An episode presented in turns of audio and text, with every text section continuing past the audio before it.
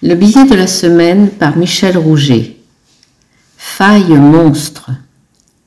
La Terre s'est fracturée, provoquant une tragédie immense et une faille monstre qui la défigure sur des centaines de kilomètres. Mais si le nombre des victimes est à ce point épouvantable, c'est parce que la faille est béante entre humains. Mieux vaut être japonais que kurde ou haïtien.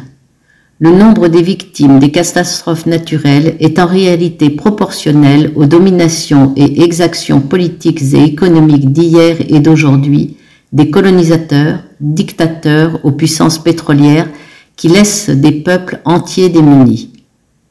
Même quand il ne s'agit pas d'accidents, mais des conséquences annoncées et répétées des comportements humains.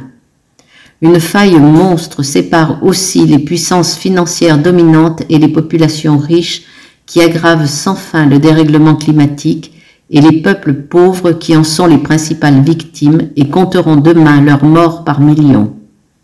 Un phénomène moderne qui oblige à repenser notre rapport à la Terre, à la nature, comme en témoigne ce scientifique au contact du philosophe Bruno Latour. Le témoignage est accessible depuis notre site.